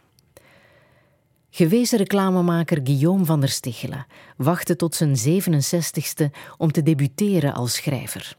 Hij deed dat met het vuistdikke familieverhaal Rozeke. Losjes geïnspireerd op zijn eigen overgrootvader, die de eerste piscijnen installeerde in ons land. Tussen de lijnen lees je de levenswijsheden die Guillaume zelf opdeed tijdens zijn leven. Veel heeft te maken met de vroege dood van zijn zoon Matthias, ondertussen twaalf jaar geleden. Ik vroeg hem hoe verdriet verandert met de jaren. Goh, Friedel, ik heb daar eens een gedichtje over geschreven. De, de, de, tijd heelt niet alle wonden. De tijd helpt alleen wennen aan de gedachte dat de tijd niet alle wonden heelt. Ik denk dat dat ongeveer omschrijft geleerd leven met het feit dat het dus nooit weg zal zijn. Dat is, eh, maar ja, het, wordt, allee, het, wordt met de jaren minder laf. Dus in, in het begin is het heel laf. Het, het zo, ja, het, is- het staat zo achter een boom en er komt zo plotseling achter u, baf, slag in uw nek. En zonder dat je het weet, op de meest onmogelijke momenten overvalt het je. Dus, eh, en dat, dat, dat hebt stilaan, dat hebt stilaan weg. Maar wat ik wel eh, geleerd heb al die jaren, dat is als je het weg probeert te duwen, dan valt het je echt langs achteraan. Zo. Ik had toen eh, een beeld daarvoor. Als je, kijk, als je, als, in de branding staat, er komt zo'n hoge golf op je af en je ziet dat. Eh, je, kan twee dingen doen. Je kan enfin, drie dingen doen. Je kunt heel hard gaan lopen, maar je gaat toch ingehaald worden. Eh, je, je kan zeggen, ik ben sterk, ik blijf staan. En dan spoelt die golf over jou en dan, dan eindig je verder op het strand eh, kapot. En wat ik deed was, in het, om in hetzelfde beeld te blijven, duik erin. Duik in die golf en komt aan de andere kant terug boven achter de golf en voilà. Ehm, in het begin zijn die, dat, verdriet, die, die, die, dus die, die, zo'n golf van verdriet, dat komt echt in golven, hè. Dat, is niet, dat is niet een constant, dat is iets dat plotseling op, op, opkomt. Eh, in het begin gaf, gaf dat het gevoel van, van dit gaat nooit meer weg. Nu, de- deze keer is het voor, voor het einde zo. Nu ga ik nooit meer ophouden met huilen. Dus nu gaat het echt voor altijd blijven. En, eh, en na een tijdje weet je, er vertrouwen in te krijgen, ja, ook dit zal wel, straks zal het wel even beter, beter gaan. Dus dat is, dat is wel een evolutie, dat, je- dat je leert dat het, ja, het hoort erbij. Hè. Mhm. Het hoort erbij. Je hebt ook altijd van bij het begin ehm, daar openlijk over gecommuniceerd. Hè? Praten was ontzettend belangrijk. Delen Ja. wat je voelde, wat je meemaakte. Ehm, wat voor veel mensen toen opmerkelijk was. Eh, Om daar ja. openlijk en publiek over te praten. Ja, ja, ja. Ik heb een brief gehad van een mevrouw die, die zei: We hebben een kindje verloren 25 jaar, 25 jaar geleden. En, eh, en mijn man en ik vonden het verstandig vandaar vonden dat we sterk moesten zijn en er niet meer over praten. Het zou wel weggaan. En, eh, en ze hadden dus ja, in de, op mij in de media daarover iets over zien schrijven, of ik weet niet. En, eh, en ze zei, we hebben uw brief gelezen, dat was het eigenlijk. We hebben uw brief gelezen en we hebben het hele weekend samen geweend. Dan denk ik, wow, mensen, wat doe je, wat, wat doe je zelf aan? Want hij is er natuurlijk altijd en overal. Alles, in alles, aanwezig, in alles aanwezig. Hij staat ook in, in jouw boek, hè, als ik maar één zin eruit haal. Het leven leren is ook leren lijden, leren afgeven. Ja. In die zin las ik natuurlijk Ja. jouw verhaal. Ja, dat is, dat is leren afgeven, leren. Ja, je, je, je wordt. Kijk, geboren worden is een geweldig cadeau. En van dan af beginnen ze alles af te pakken. dat is, ja, en hoe ouder je wordt, hoe meer, hoe meer je. je ja, het is, kijk, het is in de kist liggen of achter de kist lopen. Hè. En hoe doe je dat? Leren afgeven? Bij de ervaring. Ik denk dat dat een ervaring is. In het begin heb je het daar heel moeilijk mee. Maar ik heb, ik, ik heb voor mezelf een heel eenvoudige regel van, van, van heel gelukkig te zijn met wat mij geschonken wordt. En een beetje overdreven gelukkig te zijn daarbij, dankbaar ook. En van, ja, aanvaard dan als een grote jongen wat ze, wat ze je afnemen. Wat ik, eh, het beeld van de tsunami, dat was dus nog tien jaar voor, voor hij zijn ongeluk heeft gehad. Het beeld van de tsunami van de BBC zal mij altijd bijblijven. Was een visser, die, die wordt geïnterviewd op, op, eh, op het strand. Kijkt zo naar de zee. Is alles kwijt. Zijn boot, zijn familie, zijn gezin, alles kwijt. En de journalist van de BBC vraagt, ben je nu boos op de zee? En die eenvoudige visser die zegt, de zee heeft mij alles gegeven wat ik heb. Wie ben ik om boos te zijn op de, op de zee? En ik, oh man, als je dat kunt, dan... eh, en, en ja, ik, ik, en, en heel automatisch groei je daar ook naartoe hoor. Ik heb mijn, mijn echtgenote zei redelijk. Kijk, een beetje later was die busramp in, in, in, eh, in Zwitserland. We zitten daar daarna te kijken. En dat is wel iets dat elke keer pijn doet. Dus elke, een klein stukje in de krant van, van een jongen die onder, onder, een ongeluk heeft gehad. Of, weet- elke keer voel je heel fysiek de pijn waar die ouders terug door moeten. Dus die busramp van, van, van, eh, van, van in Zwitserland. En mijn vrouw zei toen, wat hebben wij geluk gehad. Wij hebben hem 21 jaar gehad. En dat is... Ja, dus je, je prijst jezelf dan nog, dan nog geluk. En dat is, dat is raar, dat is, een, dat is zo'n gevoel. Wij zijn nu enorm dankbaar voor die 21 jaar dat hij bij ons geweest is. En enorm dankbaar dat we nog een dochter hebben. ja. Ehm, verdriet gaat natuurlijk nooit weg, maar tegelijkertijd zie ik jou hier ook stralen, Ja. omdat je dat boek hebt geschreven. Ja. Hoe combineer je dat?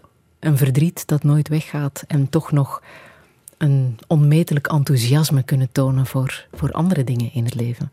Dat is van in het begin zo. Die, die, die, ik, was, ik, moet, ik moet zeggen, ik was bang.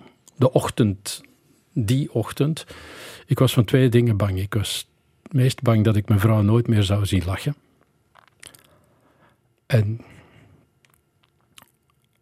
en, en, ja, dat was voor mij de, de, de nachtmerrie. Want ik kon mij ook niet meer voorstellen dat zij ooit nog zou, zou kunnen lachen. En het tweede was dat ik...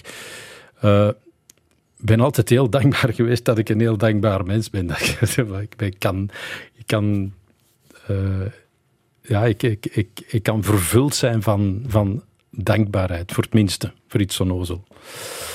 En dat ik dat kwijt zou zijn, dat ik een bitter, cynisch mens zou, eh, zou worden. Ik, ik ben ook verwend met geluk in, in mijn leven. Ik, het is, het is, ja, ik heb heel vaak voor de spiegel gestaan en, en, en gezegd van kom, ah, je geeft nu een keer aan de andere mensen ook iets, want het is niet meer eerlijk. En, dan, eh, en toch ook vaak gedacht van ja, op een keer als de rekening gepresenteerd wordt, dan gaat het er ook moeten staan als een grote jongen en het aanvaarden. Ja, ja, ja. Wat helpt echt? Kan je dat zeggen? Eh, het niet uit de weg gaan. Zoals met die golf, niet uit de weg gaan, gewoon erin, er volop induiken. Ja. Ik heb ehm, heel veel geluk, ja, ook alweer geluk gehad. Eh, Jean Bosco Safari, die zat elke namiddag bij ons thuis. Ik had dingen geschreven, ik wist ook niet wat dat was. Ja, zijn dat gedichten? Of, of, ja. Dan zei Jean, kom, we zetten dat op muziek.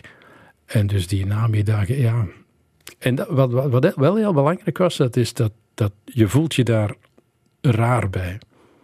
Dat, dat je dus, dus, dus eh, teksten maken, muziek maken, is, is- enorm, schept enorm vreugde. Je krijgt daar een heel euforisch gevoel van. En dat lijkt dan op dat ogenblik misplaatst. En dan heb, heb ik weer het geluk dat, ik, dat mijn schoonbroer psychotherapeut is, Jo Beddeleem. En die, eh, die dan zegt, ja, maar dat is goed dat je dat doet. Dat is, dat is oké dat je dat doet, want zo bezweer je je demonen. Je neemt alle zure, boze gedachten en je, en je maakt daar iets moois mee. Zo, ja, dus denk ik, oké, maar iemand moet dat wel zeggen. Dus je hebt elkaar...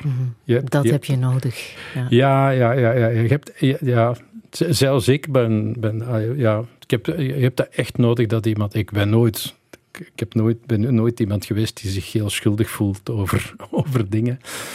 Eh, en toch heb je dan nodig dat iemand dat, dat, iemand dat luidop zegt en, en zegt, doe maar jong, het is mooi, het is goed. Wat, En eh, dat mensen jou dragen, dat heb je ook altijd gezegd. Hè? Mensen die jou mensen die mij, ja, die mij dragen. En ik, en ik, en, en eh, ik kan u ook, ook vertellen dat, dat staat ook in mijn dankwoord, eh, in mijn dankwoord aan al de meelezers en zo. In mijn, eh, in mijn boek staat hij ook bij, omdat hij, er, hij was erbij. Mhm. Hij was erbij. Ik ben geen gelovig mens. Ik geloof niet in een hiernamaals. Ik geloof dat het gedaan is als het gedaan is. Eh, maar ik, maar zijn, zijn hele wezen is aanwezig bij alles wat ik, wat ik doe. Dus, ja.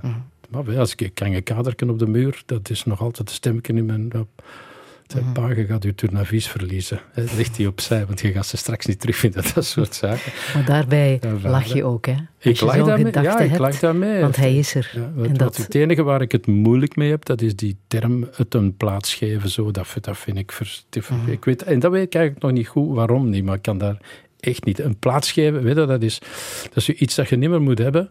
En dat krijgt dan een plaats in de... Allee, vooruit. Die oude winkel Prins, ik moet dat niet meer hebben, maar we hebben er een plaats voor gevonden op zolder, op of zoiets. Ik een plaats geven. Nee, ik geef hem geen plaats. Hij is in mij overal aanwezig. Je vois des gens courber le dos, comme si la vie marquait zéro. Moi, j'ai 15 ans et je te dis, oh, j'aime la vie. Il faut y croire chez moi aussi. Des flashs d'espoir, des insomnies. Mais au total, à l'addition, j'aime l'horizon. J'aime, j'aime la vie, même si c'est une folie. J'aime, j'aime la vie. Bravo pour le défi. J'aime, j'aime la vie. Ne m'en veuillez pas, suis comme ça. J'aime, j'aime la vie. Oh, et tant pis s'il pleut un peu, beaucoup sur moi. Oh, oh, tu es là. Devant Jacques Brel, devant Mozart. Je me sens petite chez le cafard. Je ne suis rien qu'une poussière dans cet univers. Mais dès que tu m'aimes, dès que tu souris, mes joies s'enchaînent à l'infini. Et à plus de Brel, plus de Mozart, ma vie redémarre. J'aime, j'aime la vie, même si c'est une folie. J'aime, j'aime la vie, bravo pour le défi. J'aime, j'aime la vie, ne m'en veuillez pas. Je suis née comme ça. J'aime, j'aime la vie.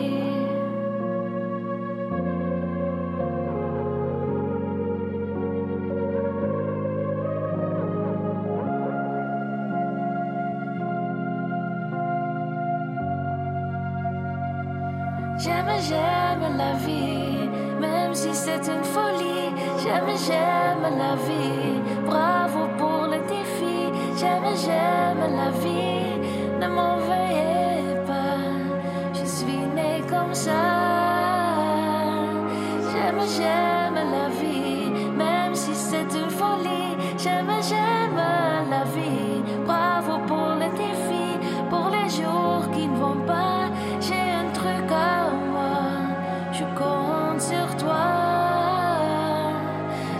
J'aime, la vie. Oh, et tant pis s'il pleut un peu, beaucoup sur moi. Oh, la vie, oui, tu es là. J'aime la vie, die prachtige versie van Hannelore Bedert en Thomas van Elslander, gemaakt voor de gelijknamige film van Matthias Sercu. Als je tijdens deze feestdagen je vrienden of familie heel erg dicht bij je wil hebben, ga dan samen met hen naar deze film kijken. En drink daarna samen een glas en klink op het leven. Doe het nu, want er komt ooit een moment dat dat niet meer kan. Matthias vertelde in Touché dat hij blij was dat zowel zijn broer Sam als zijn zoon Tore erbij waren tijdens zijn filmpremière eind november. Op vrijdag 13 oktober kreeg ik een bericht toegestuurd dat Jozef van den Berg was gestorven in een klooster in Griekenland. De gewezen poppenspeler zei in 1989 het theater vaarwel om zich als kluizenaar terug te trekken in een hutje langs de kant van de weg in het Nederlandse Nerijnen, om zich daar te wijden aan God. In 2014 trok ik er naartoe voor een gesprek in Touché. Het werd het meest bijzondere gesprek van de voorbije twaalf seizoenen. Daarom wil ik ook hier deze laatste minuten aan hem schenken. Ik stelde hem mijn vaste openingsvraag: hoe hij zichzelf zou omschrijven. Ja. Natuurlijk altijd heel voorzichtig zijn om daar hele grote woorden aan te geven. Maar ik ben toch ook wel echt wat ik denk dat ik ben. En dat is geroepen door God, hoe wonderlijk dat ook lijkt, om als zijn acteur, om dat woord te gebruiken, een weg te gaan die hij mij heeft gegeven om te gaan.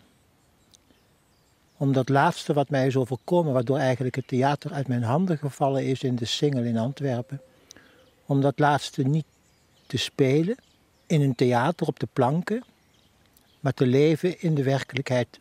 En verder, ja, een mens van vlees en bloed, die in deze wereld leeft. En die wel leeft met een hele bepaalde innerlijke ervaring. En ja, ik zie het wel als mijn, als mijn, als mijn enige nog.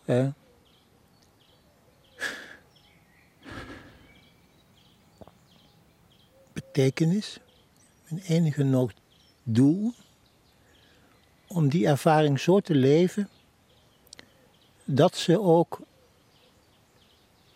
voor de andere mens misschien zichtbaar kan worden.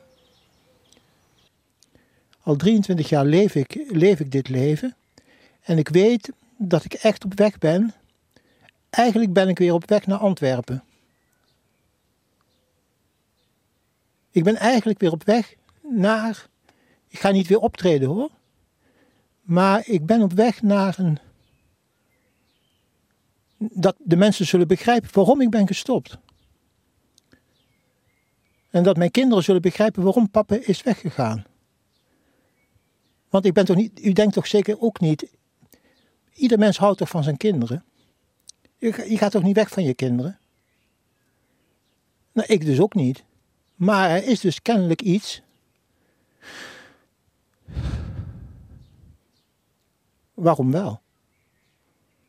En dat bedoel ik. Dat, dat als je inderdaad door God wordt aangeraakt, dan krijg je ook een verantwoordelijkheid om dat trouw te zijn en om dat te leven.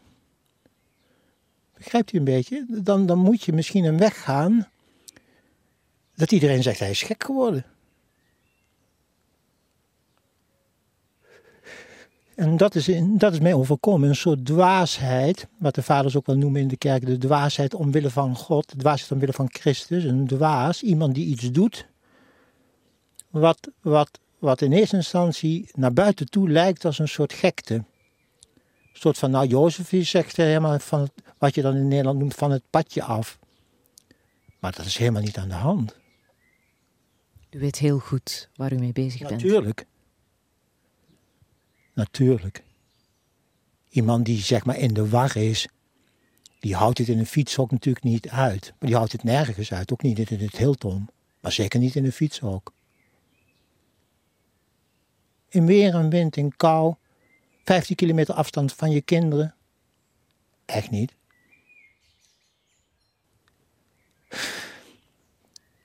Dus dat is allemaal niet aan de hand. Er is echt iets wat, wat God mij heeft gegeven en waarvan ik innerlijk heel erg weet dat dat bij mij hoort. En dat ik dat moet, eh, moet trouw zijn. En hij heeft mij met een kistje de wereld ingestuurd. Hij heeft mij dit dorpje gegeven aan de voet van de klok. Om wat? Is er iets?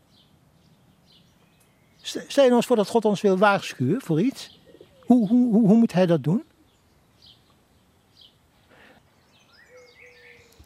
Heeft u zelf enig idee? Ja. Wat wil hij dan zeggen?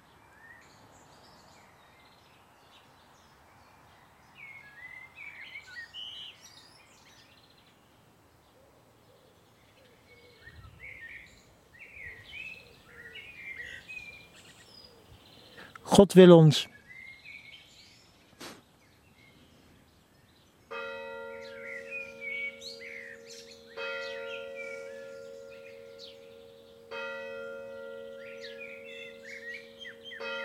God, God wil ons.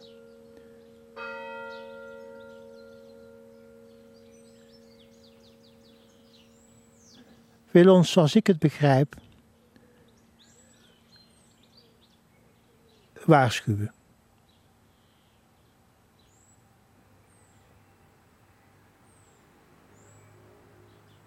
En,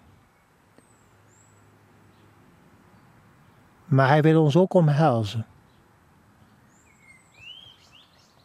God wil ons kussen, denk ik. Want dat, dat is misschien wat we nodig hebben. Een kus van God. Zo ervaar ik het. Hoe oud zou u willen worden? Ja, ik leef toch wel met het, met het besef dat elke dag de laatste kan zijn. Ja. En als het mijn tijd is, dan, eh, dan zal het zo zijn. En als u mag kiezen, hoe zou u dan willen gaan? Die slaat de klok, hè? Ja. ja. Dan zou ik willen sterven nadat ik gebiecht heb en de heilige communie heb ontvangen. Dat de priester bij mij is geweest. Dat is het allerbelangrijkste. Want er is echt een leven na de dood. Hè? Ja? Ja, natuurlijk. We zien het lichaam natuurlijk doodgaan en sterven, maar de ziel, de, de mens, de innerlijke mens, de mens van binnen, de onbevattelijke, de, die kan niet sterven. Die kan niet sterven. Dat kan gewoon niet. Omdat God zelf eeuwig is. En hoe zou u willen herdacht worden?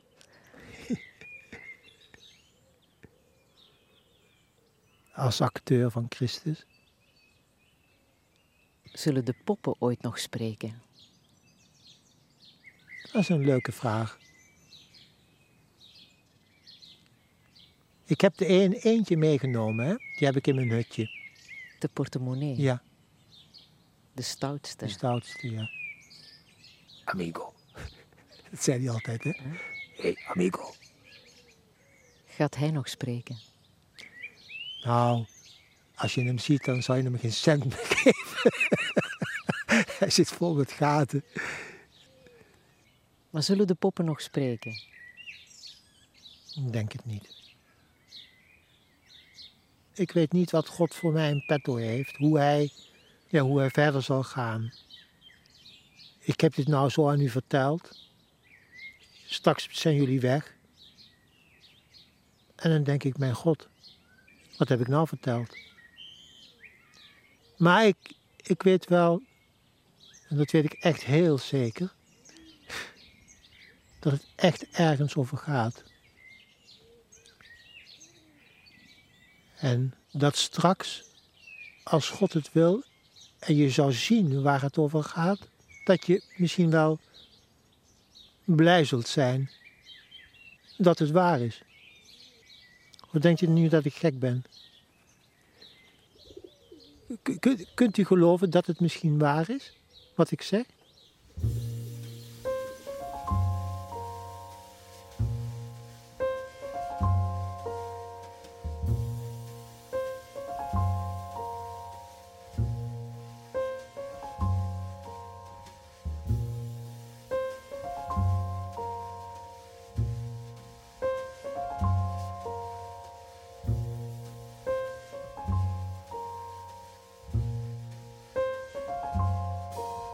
Thank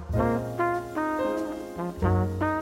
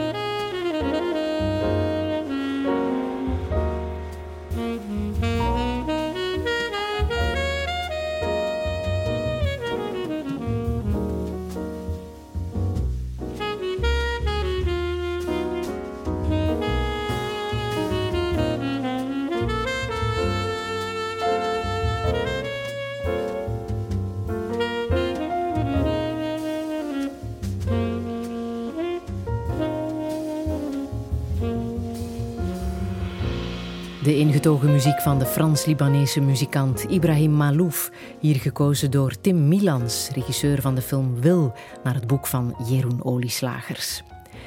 Dit was het Touché-jaar 2023. De podcast van Touché met alle integrale gesprekken kan je terugvinden in de app van VRT Max. We weten dat veel gesprekken ook jou behoorlijk kunnen raken. Neem de gelegenheid baat om er tijdens deze feestdagen over te praten met vrienden of familie. En als die niet beschikbaar zijn, weet dan dat je ook terecht kan bij Teleonthaal op 106. Ik wens je een warm eindejaar en heel graag tot in 2024. Heb je iets gemist? Je kan Touché herbeluisteren in de app van VRT Max.